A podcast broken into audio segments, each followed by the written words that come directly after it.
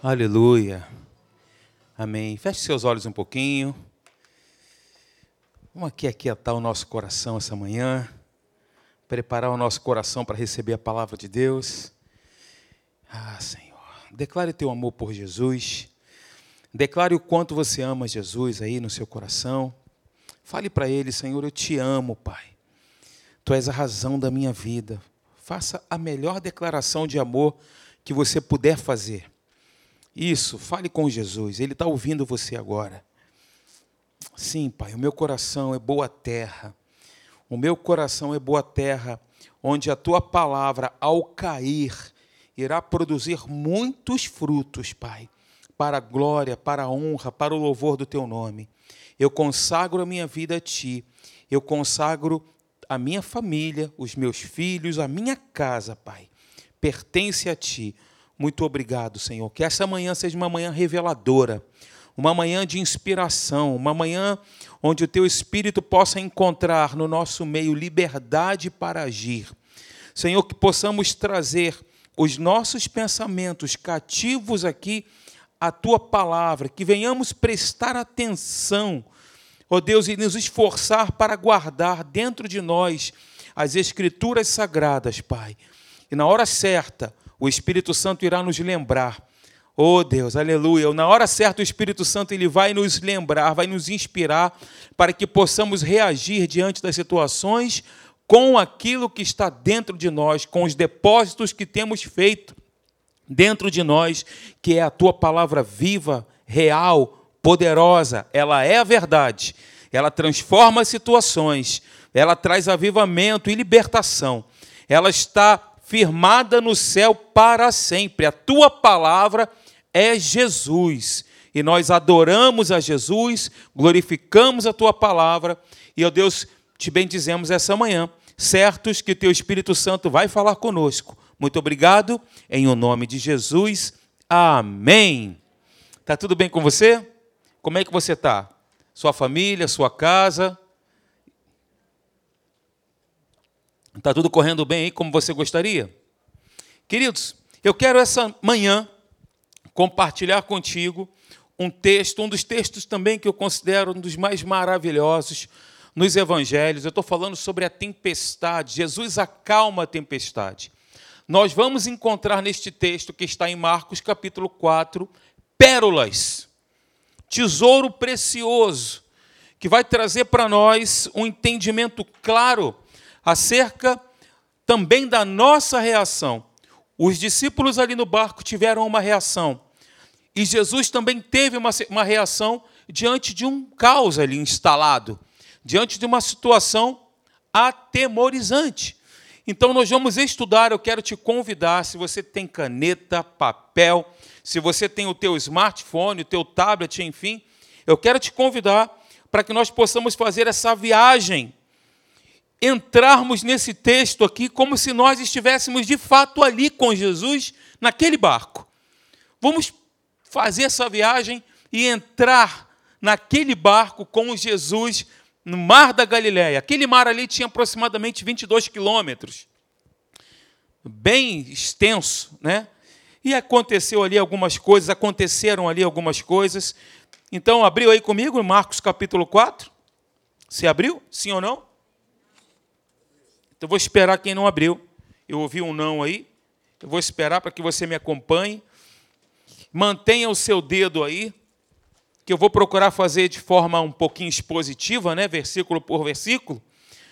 E nós vamos juntos aqui, ó, mergulhar de cabeça nesse, nesse tesouro, nessas pérolas que Deus tem colocado aqui para nós, para nos ensinar algo hoje, atual. A palavra de Deus diz, né? Melhor dizendo, a palavra não, né? Mas a palavra ela é atual, ela é viva e ela é personalizada. Nunca se esqueça disso. A palavra, a palavra de Deus ela é viva, ok? Ela é atual para os nossos dias e ela é pessoal. Deus sempre fala com a gente de forma pessoal, não é? Esse é o nosso Deus. Então, versículo, capítulo quatro diz aí, primeiro versículo, Jesus ele tinha um hábito recorrente. É, Jesus ele pregava, ele ensinava mais até do que curava. O hábito de Jesus era ensinar o reino de Deus. E assim ele o fez. Marcos capítulo quatro, versículo um, diz aí, ó, voltou Jesus a ensinar. E logo no versículo dois diz que ele, no decorrer do seu doutrinamento, Jesus doutrinava, Jesus ensinava. E aí ele começa falando sobre a parábola do semeador, e aí explica a parábola, logo em seguida a parábola da candeia, a parábola da semente, a parábola do grão de mostarda. Jesus ensinando durante todo o dia àquela multidão presente e aos discípulos que estavam juntos, juntos com ele. Foi assim que aconteceu. Logo em seguida, aqui também no versículo trinta e três diz, né, que ele expunha a palavra. Ele estava fazendo uma exposição da palavra viva de Deus. Por que que Jesus ensinava mais do que fazia qualquer outra coisa? Porque quando ele ensinava, gerava fé no coração das pessoas. Nós vemos aqui em Romanos capítulo dez, né, que a fé vem pelo ouvir, e o ouvir da pregação da palavra de Deus. Então é por isso que Jesus pregava, ele ensinava, ele expunha no decorrer do seu doutrinamento. As pessoas vinham para ouvi-lo, tem um texto que diz isso. Elas vinham para ouvir Jesus, logo gerava-se fé, consequentemente, explosão, dunamis, né? Explosão de milagres, poder de Deus em ação, em manifestação. Mas antes, a palavra ela era exposta, ela era pregada.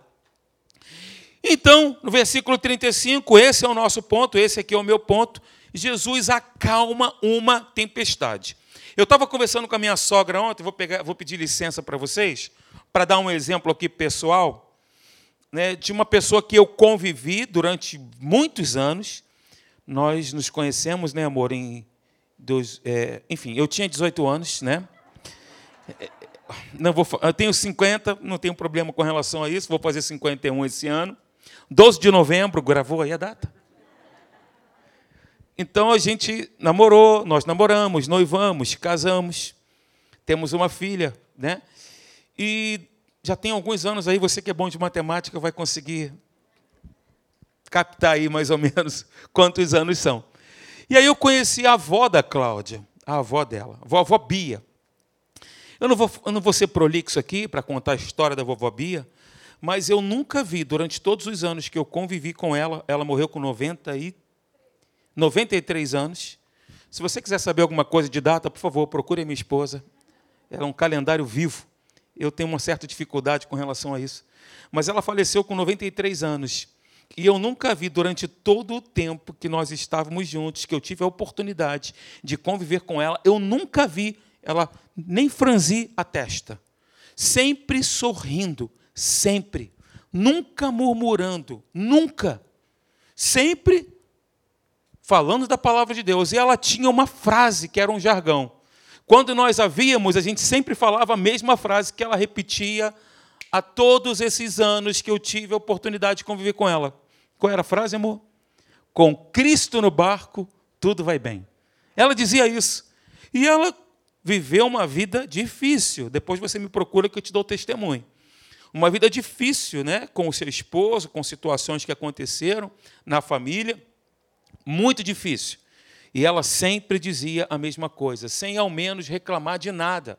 E no finalzinho da vida dela, com noventa e três anos, ela já não estava, né, assim, raciocinando direitinho, mas quando nós chegávamos na casa da minha sogra, ela estava com a Bíblia na mão, desfolhando a Bíblia.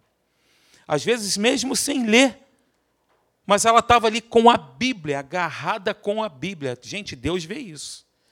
Deus, ele contempla essas coisas. E olha de uma forma especial. E ela ali, desfolhando a Bíblia, sempre dizia, com Cristo no barco, tudo vai bem. Eu brincava com ela porque ela foi filha de Maria. E aí eu brincava assim no final, a senhora foi freira, né? A senhora foi filha. Não, eu não fui freira, não, mas sempre assim, sorrindo, brincando, sempre com essa frase, com Cristo no barco, tudo vai bem. E aí eu estava conversando com a mãe da Cláudia ontem, falando que eu ia pregar sobre isso. Aí ela falou uma coisa que eu me lembrei, que sempre, em todos os momentos, ela sempre estava com a Bíblia na mão, sempre lendo, sempre falando isso. Uma expressão do que estava dentro. Com Cristo no barco, tudo vai bem. Quando, vovó Bia? Em que momento? Em, com Cristo no barco, tudo vai bem. O bicho está pegando, o sapato está apertado, como diz aí, o cachorro está fumando, como é que é? Chupando manga. o, cão, o cão chupando manga e ela ali, com Cristo no barco, tudo vai bem. Isso fala muito. E eu decidi colocar como texto, até para a gente escolher uma, um, um título para a mensagem, a gente pede uma inspiração a Deus. Você está preparando uma mensagem, né? Você pede que Deus te inspire. Mas, nesse caso em especial, eu falei, Senhor, me dá aqui uma, um título para essa mensagem, de forma que seja algo marcante para o meu irmão, que ele possa pensar, que ele possa refletir, e essa palavra possa cair, né? E aí eu pensei, falei, ó, oh, legal, eu vou colocar exatamente aquilo que Jesus disse para os discípulos, aqui no versículo quarenta. Jesus disse isso para os discípulos após ter acalmado a tempestade. Ele falou assim, olha, por que vocês são tão medrosos? Ainda não têm fé? Lembram que Jesus ficou com eles durante o dia inteiro, pregando o Evangelho. E aqui no versículo trinta e cinco, Jesus já havia definido o destino. Jesus sabia que o barco não ia afundar, que aquelas ondas não cobririam e faz, fazendo com que aquele barco fosse a pique, porque o destino aqui já tinha sido traçado por Jesus. Olha, passemos para outra margem, ponto. Nós vamos chegar lá. Só que no meio desse negócio acontece o que aconteceu aqui. Nós vamos chegar lá, todos vão chegar lá. Jesus não disse assim, olha, vamos passar para outra margem, margem após a tempestade. Ele não citou nem tempestade, ele nem se referiu a ela, ele nem lembrou da tempestade, ele simplesmente definiu. Nós vamos chegar lá e ponto final. Só que nesse ínterim acontece o que nós vamos ler aqui. Fale comigo, Deus é bom. Sempre bom. Às vezes, queridos, porém, não conseguimos ver a bondade de Deus nas circunstâncias da vida. Mas, mesmo assim, Deus continua sendo sempre bom. Ok? Então, eu vou lhe contar algo aqui. Havia um súdito que dizia sempre para o rei que Deus é bom. Esse súdito era amigo do rei e ele sempre dizia isso para Deus, assim como a vovó Bia, né?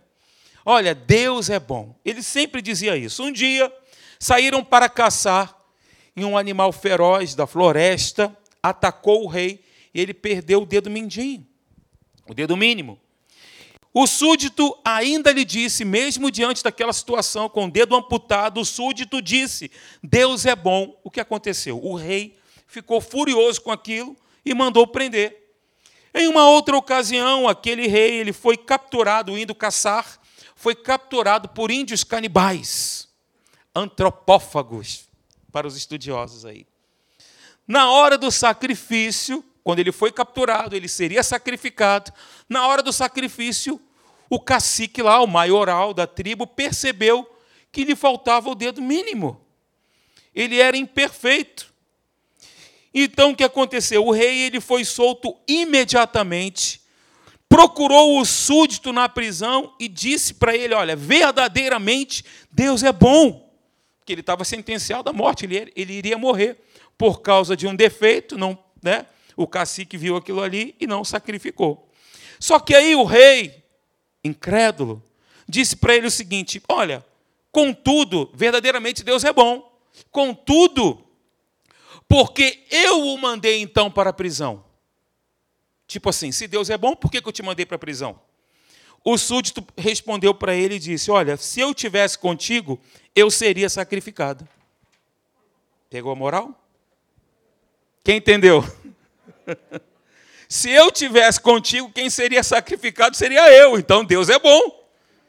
Deus continua sendo bom, mesmo eu estando na prisão. Queridos, as tempestades da vida não anulam a bondade de Deus. Guarde isso. Não haveria arco-íris sem a tempestade. Nem o dom da, das lágrimas sem os desafios da vida. Chorar é bom às vezes. Lava a alma. Entra no teu quarto e chora, chora mesmo. Dá aquela lavada. Isso é um dom que Deus nos deu. E aí você abre o seu coração para Ele, entra no teu quarto, se ajoelha, derrame-se diante dEle. Se tiver que chorar, chore. Se tiver que sorrir, sorria. Se tiver que pular, pule. Se tiver que ficar só ali falando em línguas, agradecendo a Deus, faça isso. Só conseguimos enxergar na majestade dos montes quando nós estamos no vale. Você está no vale, você olha assim, nossa, a majestade dos montes, né? Mas para que você possa contemplar essa majestade, nós precisamos estar ali no vale. Só enxergamos o brilho das estrelas quando a noite está escura. Quanto mais escura, melhor. Aí você consegue contemplar, ver o Cruzeiro do Sul, as Três Marias, a estrela polar. É das profundezas da nossa angústia que nos erguemos para as maiores conquistas da vida. Eu tive uma frase de um amigo que ele dizia o seguinte, olha, quando você estiver no fundo do poço, assim, ele estava falando sobre uma situação de emprego, né? Você vai ter, vai dar um salto, tem que chegar no fundo para dar um, um impulso, né? Eu fiquei pensando nisso. Jesus passou todo dia ensinando à beira-mar sobre o reino de Deus, como nós falamos aqui. Então, ao final da tarde, ele deu uma ordem para os discípulos entrarem no barco e passarem para a outra margem, para a região de Gadara, a terra dos Gerazenos, né, onde ele expulsou aquele endemoniado gadareno com uma legião de demônios. Enquanto atravessavam o mar, Jesus, cansado, o que acontece? Então, dormiu e, logo em seguida, uma tempestade terrível os surpreendeu, enchendo de água o barco. Ele repreendeu o vento, guarde isso, repreendeu o vento, repreendeu o vento e disse ao mar, acalma-te, emudece. E os discípulos e aqueles homens ficaram apavorados com a fúria dos ventos e ficaram maravilhados também diante do seu milagre, porque houve ali depois grande bonança. Então, queridos, a pergunta que eu quero fazer para você essa manhã é a seguinte. Como são as tempestades da vida? Como são? Nós aprendemos aqui nesse texto, nós aprenderemos algumas lições que Jesus nos ensina aqui nesse episódio. Né? Isso aqui está registrado na palavra de Deus para a nossa edificação, para o nosso consolo, para a nossa exortação também. Veja, primeiro lugar, guarde isso. As tempestades da vida, elas são inesperadas. Nós não esperamos as tempestades da vida, elas, elas chegam de repente, como aconteceu aqui. É um ataque, por exemplo, de enfermidade, uma crise no casamento, um desemprego, é um ataque. As tempestades não mandam telegrama, elas chegam à nossa vida sem mandar recado e sem pedir licença. Simplesmente chegam. As tempestades, algumas vezes, nos colhem de surpresa e nos deixam abalados. Somos humanos, queridos. Nós temos, sim, o Espírito Santo. Não vivemos por aquilo que nós sentimos ou por aquilo que nós vemos, mas as situações inesperadas, às vezes, não é verdade? Quero ser... Quero mostrar para você aqui situação, não tem nenhum aqui, nenhum super-homem ou nenhuma super-mulher aqui. Ninguém. Nós temos, sim, o Deus Todo-Poderoso. Ele é a nossa força. A nossa força vem dEle, não é de nós mesmos. Vem dEle. Tudo que temos vem do Senhor. Ele é o Todo-Poderoso Deus e está conosco. A gente tem que crer nisso. Amém? Mas isso não nos isenta de passarmos por tempestades da vida. Nós passamos. É um ataque de enfermidade, como eu disse, uma situação de desemprego. Como servos de Cristo, como novas criaturas que nós somos, nós devemos estar preparados para as tempestades que certamente virão. Esse texto, como eu disse, não está aqui por acaso. Jesus passou pela mesma tempestade que os discípulos passaram. Só que Jesus reagiu de um jeito. Ele reagiu de uma maneira. Porque lá no começo, no versículo trinta e cinco, ele disse, ó, passemos para outra margem. Ele já definiu o destino. Nós vamos chegar lá, nós vamos chegar na outra margem, mesmo havendo todas as dificuldades, todos os problemas, nós vamos chegar lá. Diga para o teu irmão assim, nós vamos chegar lá. Aquele que começou boa obra, ele há de completá-la. Nós vamos chegar lá, queridos. Amém. Aleluia! Os discípulos tinham passado o dia todo ouvindo a Jesus, o dia inteiro, fazendo a sua obra, mas isso não os isentou da tempestade. Eles amavam a Jesus, eles deixaram tudo para seguir Jesus, eles estavam ali ouvindo Jesus, mas isso não os poupou do mar revolto. Então, vem aqui comigo. As aflições e as tempestades da vida fazem parte da jornada de todos nós. Ok? Faz parte, mesmo que elas sejam inesperadas. Queridos, nós somos forjados é no fogo, viu? No fogo das tempestades, se assim eu posso dizer. Então, segundo ponto, as tempestades da vida, elas são ameaçadoras. E aí eu coloquei uma foto aqui só para a gente tentar imaginar, só para tentar imaginar aquela situação ali. A Bíblia diz que a água já estava entrando no barco, estavam quase indo a pique. E aí o mestre, o Senhor dos senhores, repreendeu o vento. Ele repreendeu o vento. Essa palavra repreender significa, é, é como se Jesus estivesse repreendendo um demônio. No grego, ele deu uma ordem. E aí, quando nós vamos, por exemplo, lá em Efésios capítulo um, Efésios capítulo dois, fala sobre o príncipe da potestade do ar. É onde ele atua. É onde o inferno atua, no ar, nessa atmosfera. E Jesus repreendeu o vento. Por que que ele não falou, acalma, vento? Emudece. O vento não faz barulho, o vento forte? Faz ou não faz? Uf, faz barulho. Mas Jesus repreendeu, porque ele identificou que aquele vento tinha origem maligna. Nos ensina muito, hein? As tempestades que muitas das vezes vêm nos assolar têm origem maligna. maligna, e você, na autoridade do nome de Jesus, a autoridade que você recebeu, você tem o poder e a autoridade para repreender o vento, repreender os ventos contrários, repreender a tempestade. É só um detalhe. Mateus diz que o barco, lá em Mateus capítulo oito, versículo vinte e quatro, diz que o barco era varrido pelas ondas, pelas ondas, Marcos diz que se levantou grande temporal de vento, está aí no versículo trinta e sete. Grande temporal de vento. Já ouviu falar sobre temporal de vento?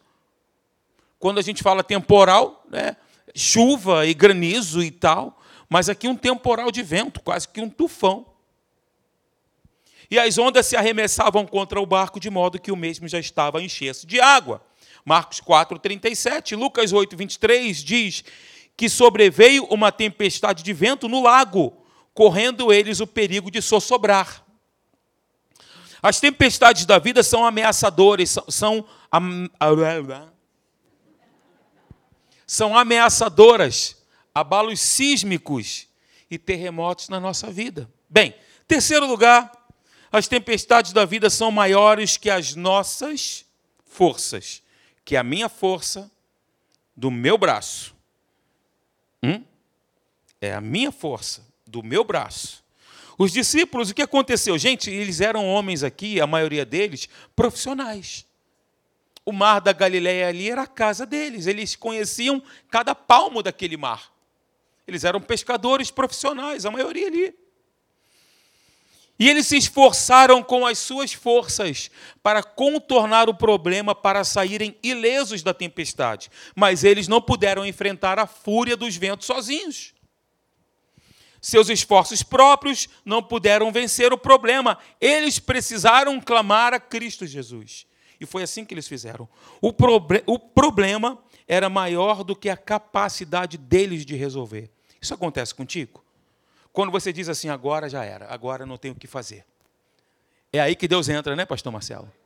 Quando você fala assim, olha, agora não tem jeito. Ah, meu irmão, é Deus agora. É impossível aos olhos humanos. Aí é com Deus agora. Porque Ele é o Deus do impossível. Aos olhos humanos não tem possibilidade de cura. Mas o que é uma doença incurável para o Deus Todo-Poderoso?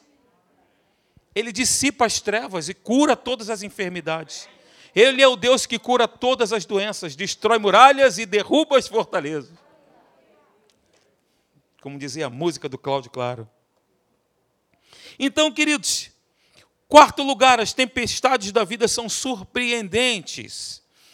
Elas podem transformar cenários comuns, cenários domésticos, em lugares ameaçadores. Como eu disse para vocês, o Mar da Galileia era um lugar muito conhecido daqueles discípulos. Era uma travessia de uma cidade para outra.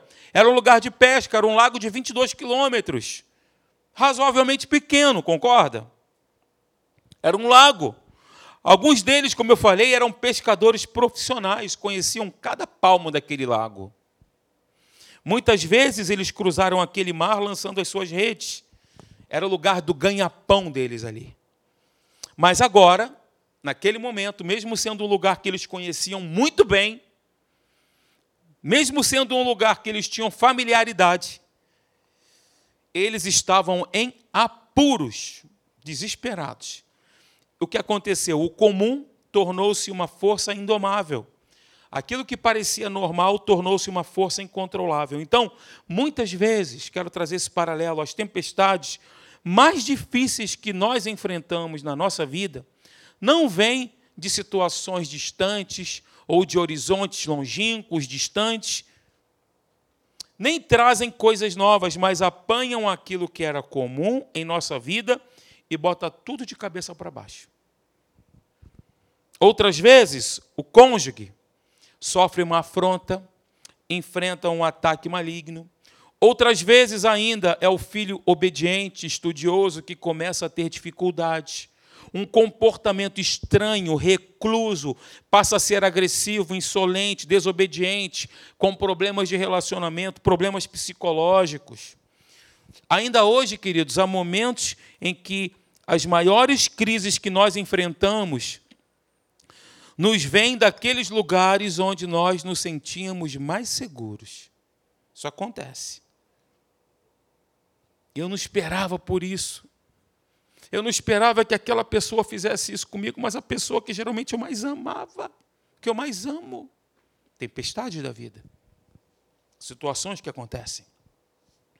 E eu e você, nós enfrentamos alguns conflitos na tempestade da vida.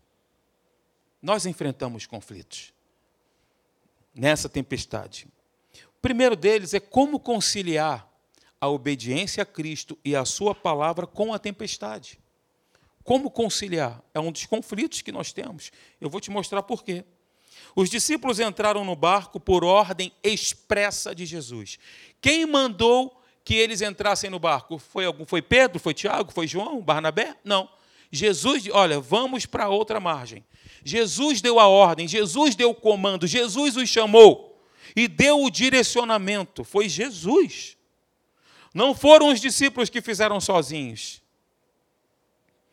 Ordem expressa de Jesus. E mesmo assim, eles enfrentaram aquela terrível tempestade. Eles estavam, queridos, vem comigo, pensa bem. Eles estavam aqui no centro da vontade de Jesus. Eles obedeceram e seguiram com o mestre para a outra margem. Eles estavam no centro da vontade de Deus e ainda assim enfrentaram ventos contrários. Eles estavam onde Jesus os mandou estar, os mandou estar, fazendo o que Jesus os mandou fazer, indo para o lugar onde Jesus os mandou ir, e mesmo assim enfrentaram uma terrível ventania repentina. Jonas, lembram dele? Que foi engolido pelo peixe. Dizem que foi uma sardinha. Deus é tão grande e poderoso, né? Que engoliu uma sardinha e engoliu Jonas, né? Brincadeira. Não tem nada na Bíblia que fala sobre isso. Jonas enfrentou uma tempestade porque desobedecia a Deus. Os discípulos, porque obedeciam. Olha que interessante. Você tem enfrentado tempestades pelo fato de andar com Deus e de obedecer à palavra dele? Você tem enfrentado tempestades porque você ama Jesus e você tem obedecido à sua palavra? Você tem sofrido oposição e perseguição por ser fiel a Deus? Estou perguntando. Tem perdido oportunidades de negócios ou de emprego por não transgredir? Tem perdido concorrências em seus negócios por não dar propina? Tem sido considerado embaraço no seu ambiente de trabalho por não se envolver no esquema de corrupção? Vem aqui. Há momentos que sofremos por estarmos na contramão. Desculpa. Há momentos que sofremos não por estarmos na contramão, mas por andarmos pelo caminho direito. Qual foi uma das primeiras telas que eu projetei aqui? Tempestade faz parte da jornada cristã. Estando você no centro da vontade de Deus, ou não. O mundo odiou a Jesus e também vai nos odiar, queridos. Que surpresa é esta? Nós não temos surpresa com relação a isso.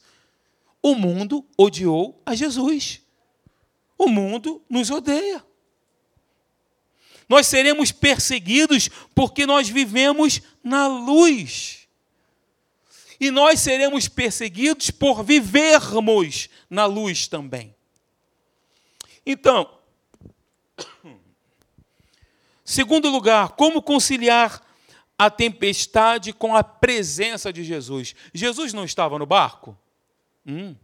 Mas dentro do barco, mesmo estando no, no barco, comigo, com Cristo no barco tudo vai bem, né? Mas a tempestade vem.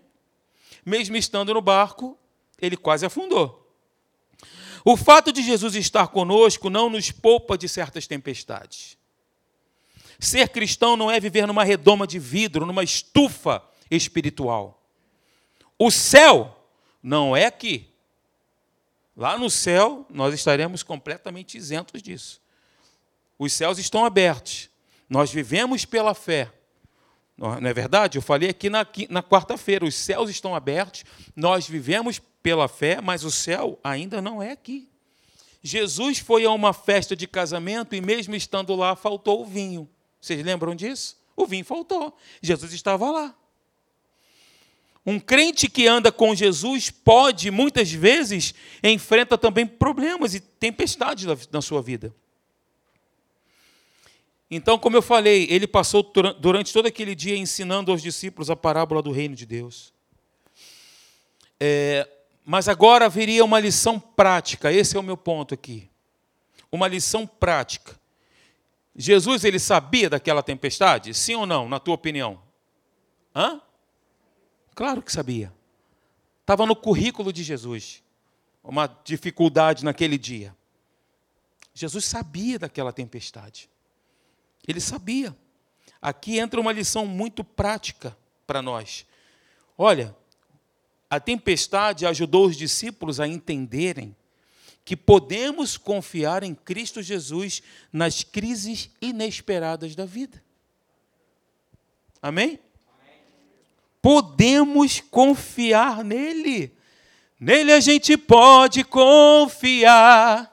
O seu nome é Jesus, Jesus. Tadam, dum, dum, dum. Contrabaixo, fiz um contrabaixo aqui. Então, queridos, em terceiro lugar, como conciliar a tempestade com o sono de Jesus? Ele estava dormindo. Como conciliar? Talvez aqui o maior drama dos discípulos não tenha sido a tempestade em si, mas o fato de Jesus estar dormindo durante a tempestade. Porque eles ficaram surpresos. Mestre, você não se importa?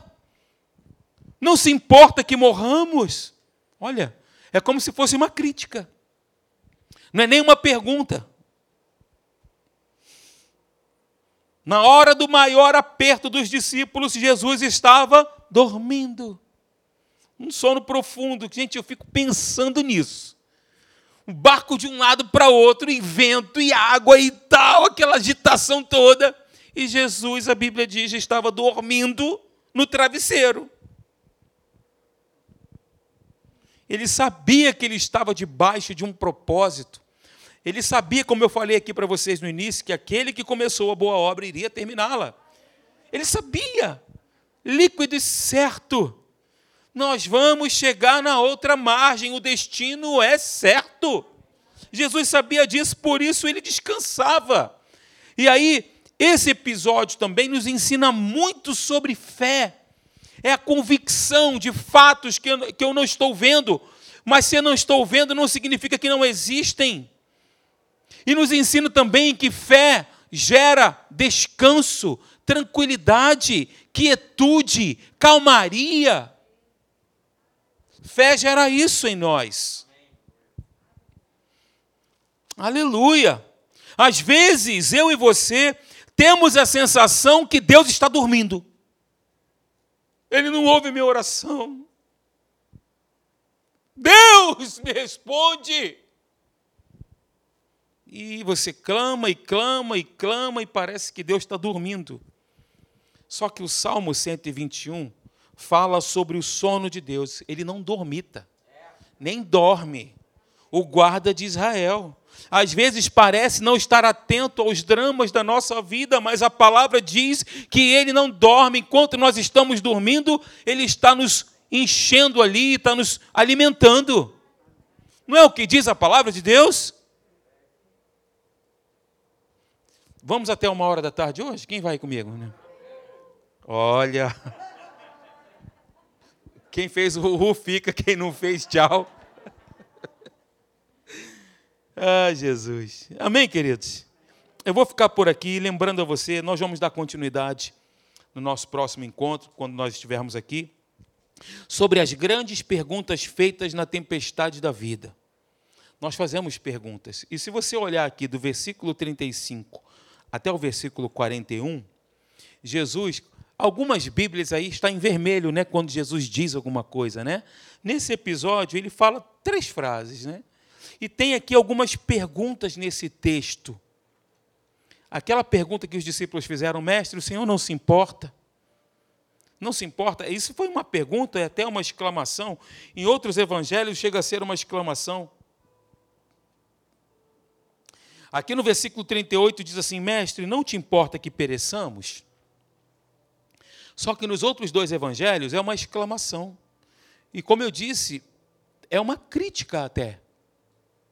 Chega a ser uma crítica, como se Jesus não se importasse. Como se Jesus fosse indiferente a toda aquela situação. Mas a fé dele era tão grande, tão duradoura, tão profunda, que ele sabia que mesmo que se, sei lá, caísse um cometa Halley ali, Jesus chegaria na outra margem. Que o maior cataclisma possível pudesse acontecer, ele chegaria sãos e salvos no outro lado. Porque Jesus declarou aquilo. Ele declarou, ele disse: passemos para outra margem. Que você possa dizer assim também: eu vou completar a minha carreira, em nome de Jesus. E vou terminar muito bem, obrigado. Como dizia o meu querido pastor Hélio, como diz ele sempre, né? Vamos chegar lá, nós vamos concluir. Com Deus a gente não regride.